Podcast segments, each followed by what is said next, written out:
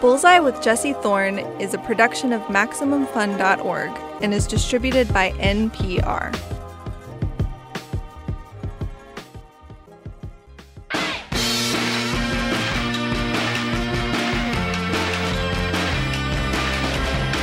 It's Bullseye. I'm Jesse Thorn.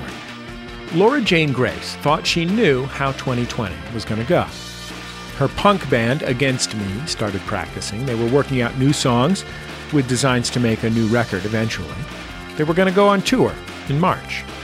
And of course, those things didn't happen.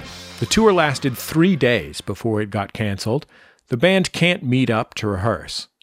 But there were still these songs. So, Grace pulled out her guitar and made a solo record. She called it Stay Alive. Smudge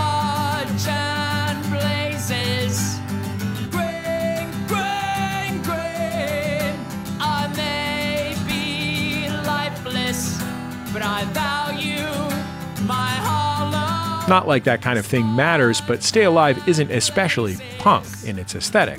Maybe more like the Mountain Goats or Neutral Milk Hotel. It's an album from a singer who is confident enough to let her writing speak for itself. There's usually just an acoustic guitar, sometimes a drum machine, and Laura's voice powerful, passionate, and vulnerable. On Bullseye, she's being interviewed by my pal, co host, and against me superfan Jordan Morris. Let's kick things off with something from Laura's new record. This one's called The Swimming Pool Song.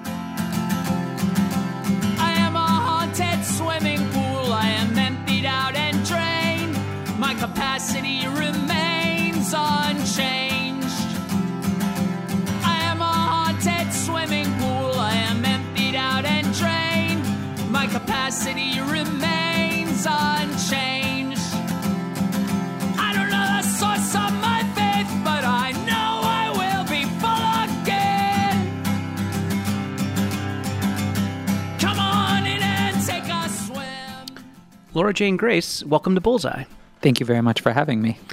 So, you got your start playing music in the music scene in Gainesville, Florida, which is kind of a legendary music scene in its own way. Yeah, what's Gainesville like for somebody who's never been there, and uh, why do you think so much good music comes from there? Well, technically, I started out in Southwest Florida, in Naples, Florida, and there is no music scene whatsoever in Naples, Florida.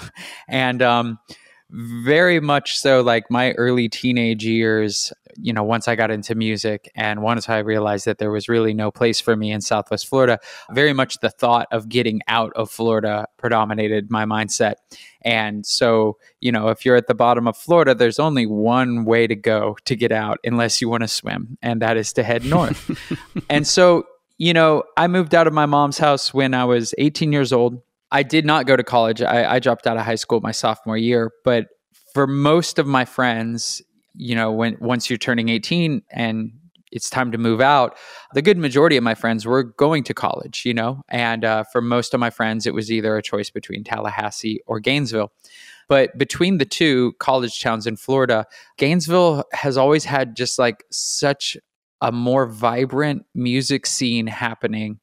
It just felt like that's where everything was going on in Florida. And I'm not sure what started it that way, but it definitely like predated me going there. And you know, there was there was real venues in Gainesville. There was like real le- record labels, and there were real bands that were national touring acts. And there was, you know, there was like history there connected to music too. Even with like that's where Tom Petty and the Heartbreakers were from. That's you know like it.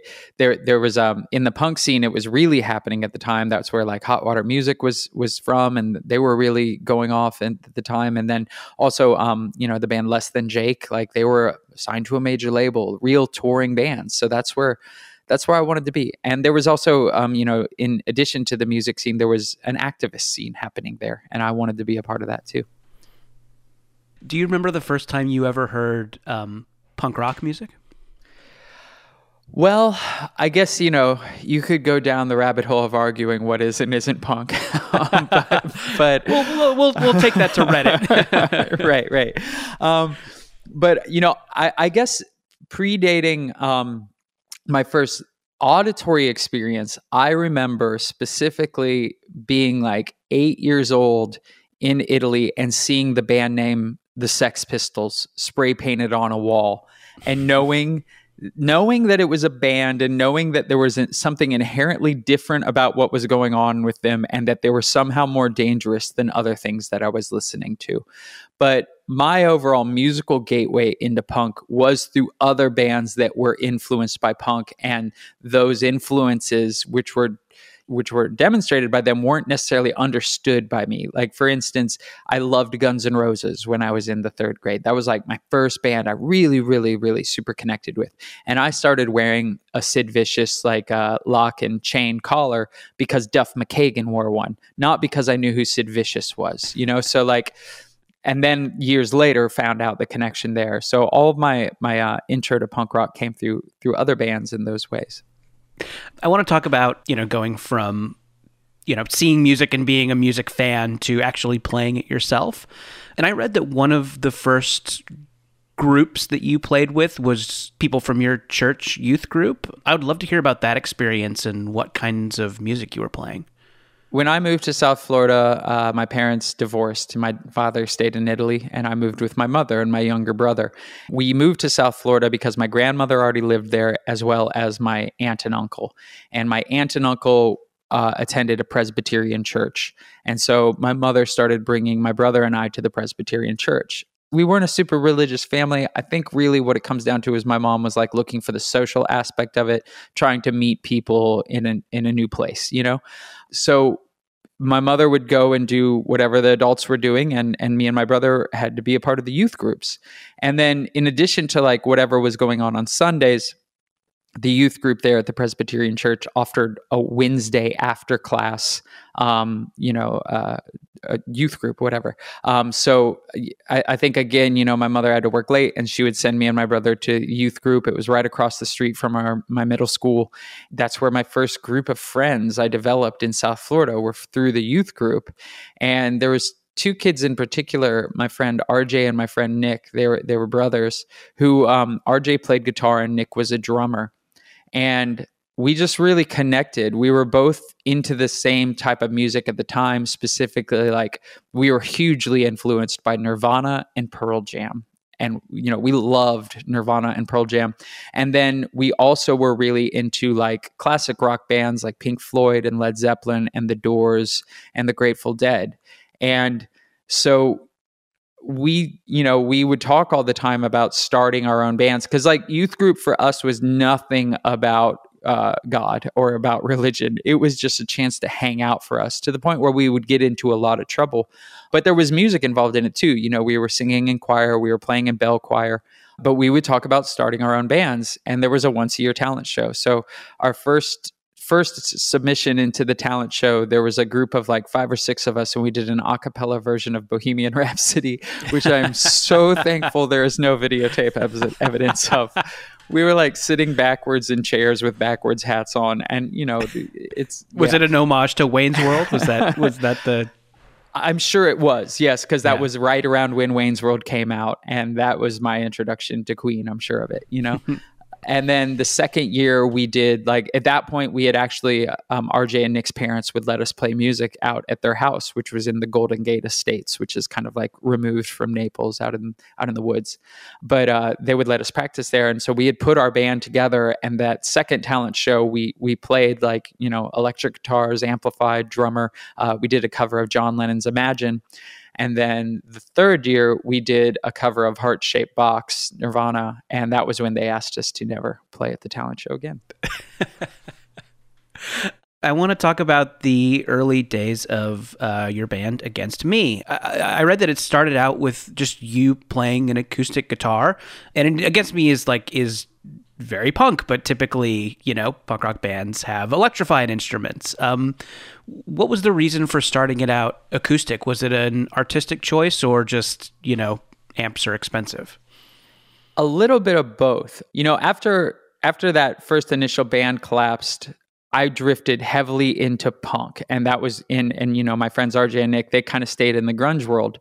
My first punk bands were all very like uh, let's say like 77 style punk. Very nihilistic, very much about live fast, die young, it, it was very linear, let's say, and, and what you would listen to and think, oh, that's punk. And then probably when I was like, I, I had like a political awakening, let's say around like 15 or 16 years old after I got arrested and beat up by the cops. And at that point, point I really split and got into like a section of punk rock or a subgenre of punk, like the anarcho punk movement. And I got really into the UK peace punk bands and the scene that was happening in Minneapolis, Minnesota at the time. So bands like from the UK, like Crass and Omega Tribe, The Mob, Zounds, Poison Girls, really early Chumbawamba, and then specifically also this band called The Apostles. And a lot of those bands had a really hippie sound. Like they they they they would have slogans like "Punk is hippie, hippie is punk." You know, it there would be a lot of acoustic guitars in it, and so prior to that, I had always actually been the bass player in in band in my punk bands, and I was playing in a band at the time called Common Affliction, and we were like a grindcore band, similar again to the the Minneapolis scene bands I was listening to, like Doom and Destroy and Code Thirteen um, and Civil Disobedience, and and so we were much more like that, and that all felt very reliant on being in a band. And you know we were we were we were young you know like there was egos whatever like and for whatever reason it just wasn't it wasn't happening that much and and some of us were serious about it being like I, I wanted it to be like this is the rest of my life, you know, like I'm going to be in a band. We we need to take this on tour. We need to do this, and other people were, you know, no fault to them or anything, but other people were more about like let's just play music once a week and see what happens, you know. And so we kind of had like a falling out at some point or whatever. Not that we broke up, but I was like, I want to do my own thing. Like I, I feel like I, I just need to like try something else. And so without any real intention, it was like maybe October or something like that. I was like, by December, I want to write 10 songs on my acoustic guitar and I want to record them on my mother had gotten me like a four track cassette tape recorder and I want to record them on a demo and then I'll just dub some copies because that's how we would distribute music. Then we would record it on cassette and then just make copies of the cassette. We'd go to Kinkos, we'd scam copies of like an insert to put in the cassette and then give them away or whatever. So I just, you know, wanted to make like a dozen cassette tapes and give them out to friends. And so I did it. And that was the very first Against Me record. The first time somebody played Against Me for for me, there was kind of a a legend surrounding the album. Like, like I think the spiel I got was like, you have to hear this band. It's just one person and they only play in laundromats. Uh, and I just wanted to ask is is that is that true? Was there a time when you were just playing laundromats? And if not, if that's just a weird urban legend, do you remember your first shows with Against Me? I well, we played one laundromat that started that that legend. um, maybe we did play subsequent laundromats, but it was really this one legendary laundromat show that uh, that was all born from. But you know, we really like we didn't fit in anywhere as a band. And so starting out in Southwest Florida, as I said, where at first there was no place to play, you know, we would busk on street corners or or we would like um you know, we we got really into the activist scene and really into being part of uh, Food Not Bombs. And what was called FRAN, the Florida Radical Activist Networks, where where a bunch of people who did Food Not Bombs in their different towns would meet up once a month and talk about what we were doing, and then we'd organize things like youth liberation conferences or May Day gatherings, and so we'd like go and camp in the middle of the Ocala National Forest for a week, and you know, me and Kevin, who was the original drummer and against me, he would bring his pickle buckets and I would bring my acoustic guitar. And I saw that as like the advantage too then of the acoustic guitar. I was like, oh, we don't need amplifiers. If we if we can't have a venue to play at, let's just take that a step further and like disown it and be like, well, we're not only are we not going to want to play on a stage, we're not even going to use amps, and that'll like give us an, an independence and a, an ability to adapt. Where all these other bands that are existing in South Florida bemoaning the fact that they don't have a venue to play. Like will have an edge over them in this way. But there was a, a record store in South Florida called Higher Learning that was probably like our first place that we played the most shows at. But it was all very just like the local friends. And then when we moved to Gainesville, we really weren't accepted by the scene there at first at all. And the place that we played at was the Civic Media Center, which was a, a local nonprofit, volunteer run, anti corporate press library and activist space. And so I started volunteering there and eventually like they let me start booking shows there even but that was where against me would play all the time. And we weren't accepted in the bar scene. We weren't even accepted in the house show scene in gainesville. And it, it t- wasn't until a number of years later when we put out a record with no idea records with which was like the local label of lore that uh, that that happened. But our first show, our first tours were all you know self booked, uh, specifically leaning on a resource called Book Your Own Life, which was this zine that just had like a list of phone numbers and a list of addresses for houses or basements or show spaces across America. And I would call them up or write them a letter and send them a tape and be like, "Can we play?" And so we did two tours like that, where it was like month long tours that you know starting out go on the road and there's 30 shows booked but at the end of it, we maybe played a dozen each time. And, you know, we played anywhere, anywhere that would have us. So yeah, you uh, your first few albums uh, you mentioned came out on indie labels. Uh, you mentioned No Idea Records, and uh, you made a few for Fat Wreck Chords. But then you made a couple of albums with Butch Vig, who produced Nirvana's Nevermind. Um, what does someone with that kind of experience bring to the table? And did and did making records with him feel more big time in a way that the other records didn't? Well, we got really, really, really lucky with working with Butch for a number of reasons. And you know, we the the record we made prior to New Wave, which was our first record with Butch, we made with Jay Robbins, who is a great producer in his own right. And that was our first experience with a producer. But the kind of classic uh, way it works when you're in a punk band and you start working with producers is that you'll be like, I want to work with a producer. And then you'll get in the studio with a producer and you will do nothing but battle that producer and refuse to cooperate or do anything they say, you know, because you're punk and you, you want your independence. You know, you don't want anyone messing with your sound. So, like, Butch immediately just had this ability to kind of disarm all that.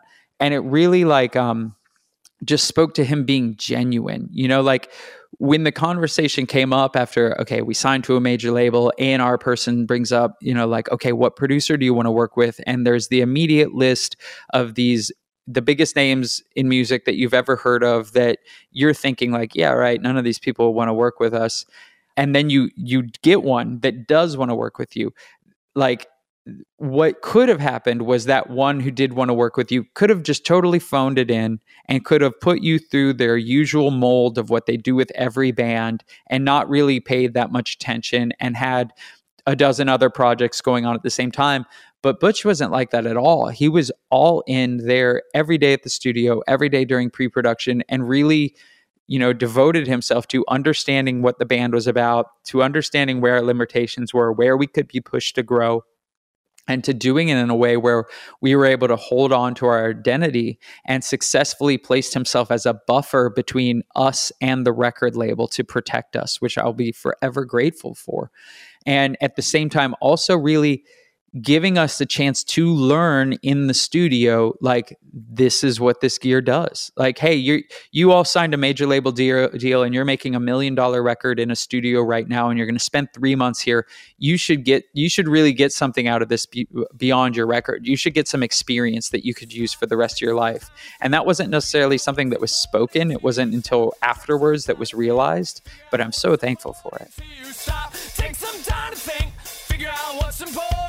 gotta make a serious decision.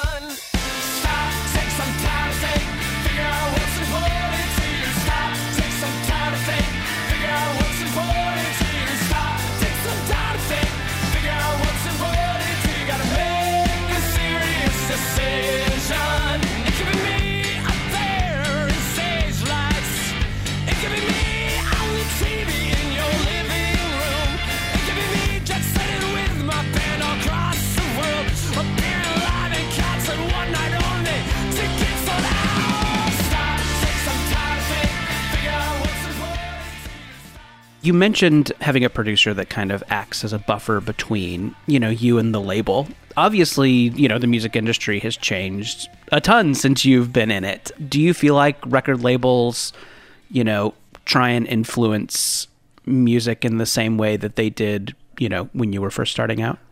ultimately that was the realization I had that kind of tipped me towards the decision of signing to a major label was you know you you're coming up when I came up you're you're kind of instilled with this fear of like oh the major label they're going to try and change your sound. You're going to sign this contract and take this money and then you're selling your soul. But I realized like through the course of the first 3 against me records working with indies a contract doesn't change anything or protect you or in any way. Like you know you can have a contract that guarantees and stipulates complete artistic control and freedom. But when it comes down to it, unless you're going to enter into like a glass bubble, then when you record that album, like if you're working with other people, other people are going to want to interject their inner their opinions. They're going to want to feel involved too, and it will behoove you to involve them if you want them to work on your record and have it be successful. Cuz what kind of jerk is like you should have no say in anything I'm doing right now. This is all about me. And then you should go out and work and make me a star, like, and we'll make money. Like, that's terrible. um, that's just a terrible attitude. So, you know, we went through our third album experience where we stayed with our indie. We didn't sign a contract. So, in theory, we have complete creative control. And we made the record we wanted to make and handed it in. And they're like, we don't like it.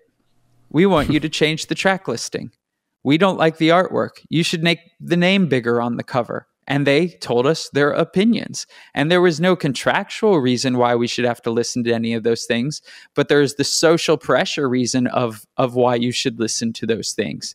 And so then, you know, then you have a, a major label come to you who are like, we're gonna give you an unfathomable amount of money and we're going to give you a contract that actually says you have artistic freedom and then you just know that you're still going to have those same social pressures of that you're choosing to work with somebody you're choosing to have a work relationship with them and they're going to interject your opinion. But you know like i remember specifically specifically this moment with our a&r person um, coming into the studio when we were with butch and they're like hey okay so i've got these lyric ideas for you something oh, like boy. I'm running, I'm jumping, I'm singing, I'm dancing, I'm running, I'm jumping. And like me and the band are sitting there looking in absolute horror at the A&R person telling us this, like crumbling inside, you wow. know, like we're 26 years old. This is like a, an A&R person in their like late 40s who's super experienced, you know, like, and they have the power of the company behind them. And Butch is very calmly sitting there and he's like, uh huh, okay, that's interesting. We'll try that. A&R person A&R person leaves and butch is like we're not trying that. That's terrible. And we're like oh thank god you know? But if we would have tried to have said the same like if we would have tried to navigate that situation alone we would have either been young punks and confrontational about it and been like you or we would have like we would have caved to it and we would have had a record with those lyrics on it so that that's an example of the buffer, you know. I do think you should record I'm running, I'm jumping, I'm singing, I'm dancing for like an EP down the down the line. It's not even an exaggeration. Those were the literal lyrics that they suggested. So. It's insane. And, and, it was for the song Born on the FM Waves of the Heart. But anyways, go on. A bunch more with Laura Jane Grace coming up. After the break, what made her want to record a solo record now? And what was it like creating it in quarantine? It's Bullseye from MaximumFun.org and NPR. This message comes from NPR sponsor Miami Book Fair 2020. Your favorite fiction and nonfiction authors and poets are just a click away. Starting November 15th, Miami Book Fair will be online and on demand from anywhere you want to be. Get access to authors and poets discussing new books, including Walter Mosley, Ann Patchett, PJ O'Rourke, Nicole Krauss, and 300 more. For adults, teenagers, and kids. Streaming starts November 15th. Free. Get started. Visit MiamiBookFairOnline.com. I can't hear myself, but I'm assuming. That... These are real podcast listeners, not actors. And, uh, hey, thanks for coming. Here's a list of descriptors. What would you choose to describe the perfect podcast? I mean, vulgarity. Dumb. Definitely dumb. And like, uh, right here, this one, meritless. What if I told you there was a podcast that did have all of that? No. Jordan Jesse Go. And it's free. Jordan, Jesse, go. Go. Jordan Jesse Go. Jordan Jesse Go, a real podcast.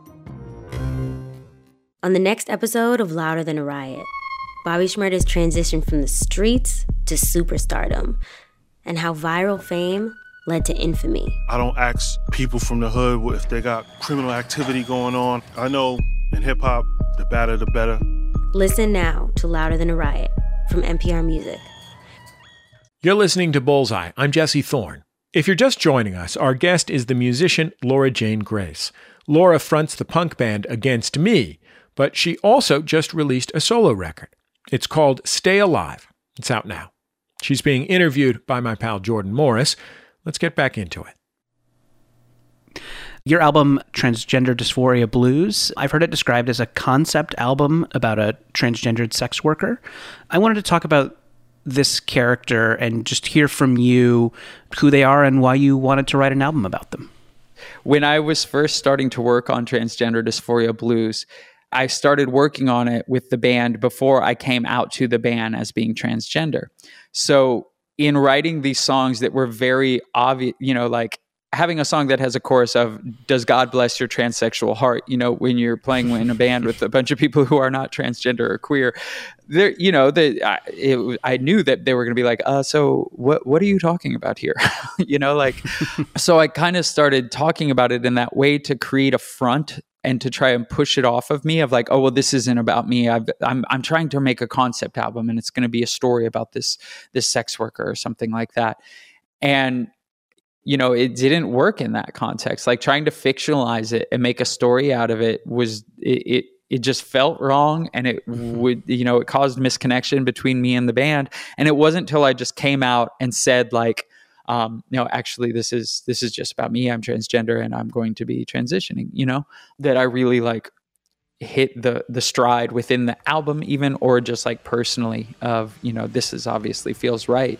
Um so that that was kind of that was a front you know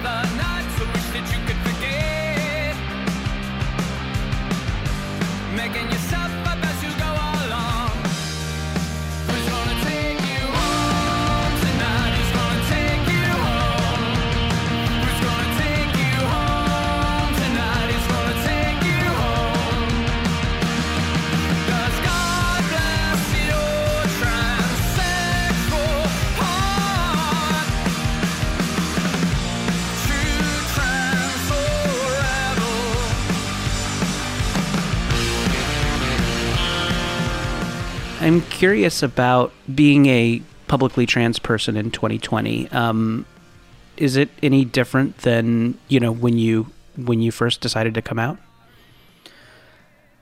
Well, yeah, it's very different than when I first decided to come out. It's it's strange to think about too. It's sad to think about too. Um, where coming out, and I came out in 2012. At the time, there was like just this undercurrent that I I felt of like it wasn't just like by myself i was like i'm going to come out. This is what i'm going to do right now. I, I really like felt it around me with other people coming out whether that was like my friend mina caputo i remember reading about her coming out. And like those little bits of like it's like a trail you're following and and every time you see someone else come out and accept themselves it empowers you to accept yourself and be who you are and and it kind of all it you know i mean it was on the cover of time magazine like a year or two later the transgender tipping point and that, that was a real thing you know? It was like all this cumulative energy that came together in a way where it was like it felt like safer. It felt like there was hope and it felt like that this oh this is realistic. Like i could come out right now and i could be i could be happy i could just like be accepted in the world and you know not ridiculed and and uh and just like uh maybe there's a room for me in society to like have rights. Whereas now so much of that seems in question and uncertain and it just seems so much scarier. I mean, even you know, I look at like uh, when was it in 2015 or 16, where like the Obama administration, you know, came out and they were like transgender people we see you we recognize you we have your backs. Like that was just a crazy moment to experience you know to feel like recognized by your government as legitimate and that you would maybe be protected somehow. Whereas now it's like this worry of like am i going to be able to continue to have access to hormones? Do i need to how do i approach that? Or like when are they going to like totally screw me over with healthcare. Like uh, just all these very real fears that you know again i feel pretty naive about because these are fears that transgender people or queer people have have you know dealt with throughout history. There's an Against Me album called Shapeshift with Me, which is a lot of uh, love songs, but they are love songs that involve plane crashes and uh, body horror. I wanted you to talk a little bit more about how Against Me approaches writing a love song you know, I don't know. I guess like that at the time I was kind of obsessed with that idea of just wanting to write love songs. And maybe it was because, like, in a way, I needed to simplify things in my head and I was tired of thinking of bigger ideas. And also, I was trying to shy away from the pressure of, like, you know, the record prior to that was Transgender Dysphoria Blues. And I, unfortunately, for better or worse, have this like natural inclination where when something is expected of me, I don't want to do it. So, like, being having a record like Transgender Dysphoria Blues, which dealt directly with the transgender experience, to then feel like there was an expectation to follow that up with another record directly about the transgender experience, that rebellious nature in me was just like, I just want to write love songs. um, so that's that's all I was into doing for a period of time, and and um and also kind of like realizing that there's just so much music out there that is that you know like that that's like such a universal topic but that it's not a topic that's like necessarily sung about by transgender people and transgender people being so historically fetishized and um, kind of like seen as unlovable uh, in, in so many ways like i wanted to present myself in that way you know to examine it the, that feeling from a transgender perspective, you know? Of like, is the only way a love song will connect on the radio is if it's sung by like a, a cisgendered person, and and why?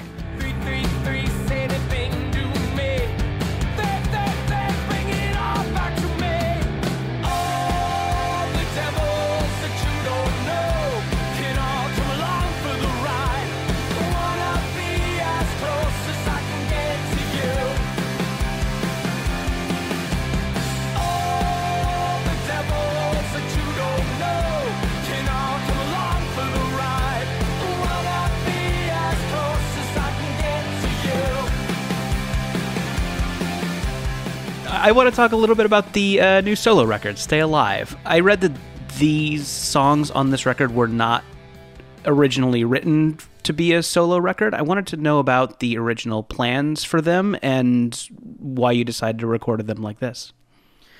Well, I, I had started off the year thinking that I'd be doing an Against Me record this year. And uh, you know, I put out a record in 2018 called Bought to Rot on a label here in Chicago, Bloodshot Records. And I spent uh, most of 2018, 2019 touring on that. And then Against Me had been playing shows through 2019 too. And we had been, you know, I'd been writing songs during that whole time and we had been, we'd been working on them. And then started this year, we spent a week together in the studio in January, a week together in the studio in February, a week together in the studio in March. I played the Bernie Sanders rally in Lansing, Michigan and then we headed out on what was supposed to be a three week long tour. We got three days into the tour and we had to cancel. We had to go home. That was when the pandemic hit. So it became really clear once we all got home and none of us you know none of us live in the same city none of us live in the same state so it became really clear once we were home that you know tour by tour we were having to cancel the year and all of our plans were falling apart and that there was no real way to continue on working on a record because um, we just couldn't get into a room so at the time, you know, I had like a good 30, 35 songs. And we still weren't in a place where it was like, all right, we're ready to record. We know what the record is. We were still writing and working on it. So it's not like, you know, that these exact 14 songs just would have been the exact Against Me record. It's very realistic. There would have been one or two songs maybe on that, and the rest of them would have been totally different songs or you know even newly written or of the other like 15 plus that I, I still have that I, I'm sitting on, you know? But with this being kind of open ended and not knowing like, okay, so are we going to get together again in a year or two years? And if it's like two years, is it going to be like, hey, hey, everybody, remember those 35 songs that we were working on two years ago that we weren't really gelling with? But uh, hey, let's jump right back into those, right? Like that didn't seem like it was going to be anything anybody wanted to do. And I took a look at the songs that I had and I just was like, you know what? I think there's just like a record here already. And specifically also, with choosing the songs I did, it was like, you know, there's there's some songs here that maybe they weren't working in the full band context, but I like them. They make me happy. They make me happy to sit in my bathroom. It has the best acoustics in my apartment. To sit in my bathroom and to play them on my acoustic guitar and to sing them. I like them. So in almost a selfish way in that in that sense i was just like i just want to record them i want to record an album because it'll give me something to do and it feels productive and it feels right to be productive. All I'm doing every day is waking up, turning on the news and seeing reports of, you know, of job loss, of, of people being unable to pay their rent.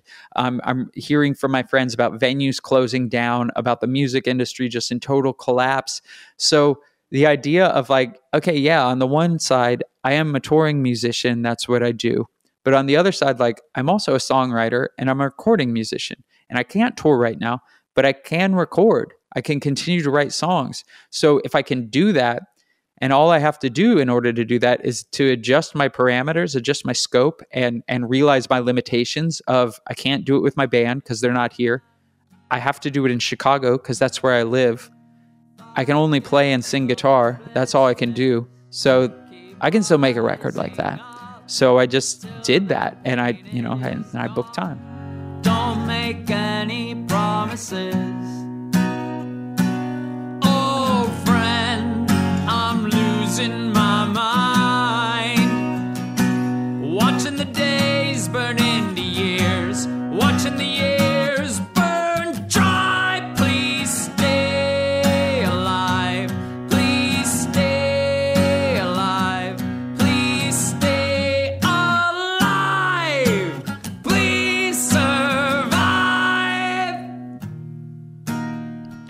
I want to finish our conversation by talking about the uh, last song on the new record. Um, it's where the title comes from. It's called "Old Friend" (parentheses Stay Alive), and I don't know. This is just a really beautiful song that I've been playing around my house a lot the past couple weeks, and I just kind of wanted to hear about it. Where did it come from, and why is that phrase "Stay Alive" something you wanted to put on the cover of the album?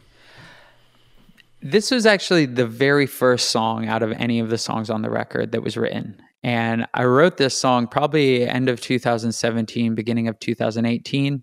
And I have my friend Patrick, who is an old friend from Gainesville. I, you know, P- Patrick played in bands for years that Against Me toured with, and and we were both friends in Gainesville. And then we both moved away from Gainesville, and I fell out of touch with him for a number of years. But at the time, I had gotten back into contact with him, and we just kind of uh, we would text every day and just talk about what was going on. They were like re- living in a really isolated place. I was really isolated feeling at least emotionally and we were identifying with each other.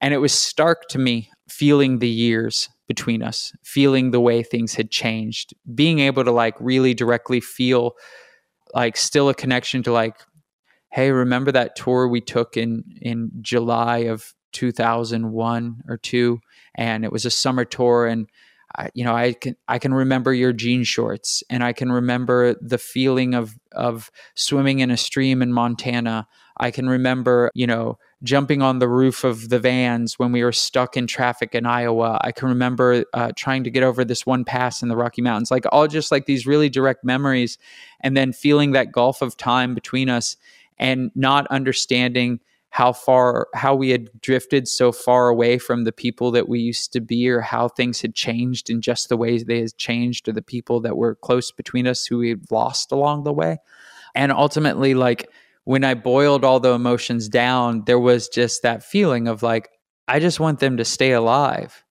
I like, you know, I know that they may be having a hard time and maybe that's even selfish, but like, if you stay alive, then I'll stay alive, you know, like, and I just want you to stay alive. I, I, want you to selfishly stay alive, even if it doesn't have anything to do, even if who we are now doesn't have anything to do with who we were, just because of that connection to it, you know?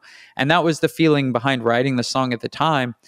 And then as, you know, as the, the years progressed and as we got to where we are now, it just like resonated more and more of, of, of in wanting to kind of like, boil down the simplest message you know like just the the like what is the most important thing right now you know? And and you kind of like would hear about that even more so at the start of the pandemic of like uh, of like you know go easy on yourself. If you're not accomplishing that much right now you know what's important is like that type of line of thinking and and all that's important is like just stay alive just stay alive you can you can kind of screw things up right now whatever that's fine just stay alive you know maybe you're not being as productive as you could just stay alive well, Laura Jane Grace, thank you so much for this great conversation and for being perhaps the first person ever to mention uh, Less Than Jake on NPR. I, I thank you for both those things. My pleasure. I, I like to break new ground. Laura Jane Grace. Her new album is called Stay Alive. You can buy her record on her Bandcamp page, where you can also stream it. Give it a listen. I'm a regular Bandcamp user, love Bandcamp. Special thanks to Jordan Morris, who conducted the interview. He's a comedy writer and creator of the Maximum Fun podcast, Bubble, which is going to be available soon as a graphic novel. It's available for pre order now. He's also the co host of Jordan Jesse Go and one of the top 10 most punk rock maximum fun hosts. In fact, top five. That's the end of another episode of Bullseye. Bullseye is created out of the homes of me and the staff of Maximum Fun in and around greater Los Angeles, California, where another round of refrigerator semi failure has led me to question my role in the domestic drama that is life in the Thorn home. I'm thinking about a, whether to get a, a French door style or a side by side style refrigerator. Neither of them will fit in the hole in my cabinets where a refrigerator goes, though. We might put the portable dishwasher there. Also, apparently, you can't buy refrigerators right now. I don't know. Our show is produced by Speaking Into Microphones. Our producer is Kevin Ferguson. Jesus Ambrosio and Jordan Cowling are our associate producers. We get help from Casey O'Brien and Kristen Bennett.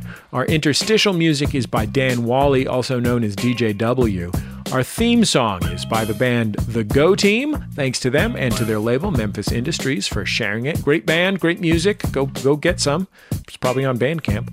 If you want to hear the latest about what we're up to, you can keep up with the show on Twitter, Facebook, and YouTube. We post our interviews there. And I think that's about it. Just remember all great radio hosts have a signature sign off. Bullseye with Jesse Thorn is a production of MaximumFun.org and is distributed by NPR.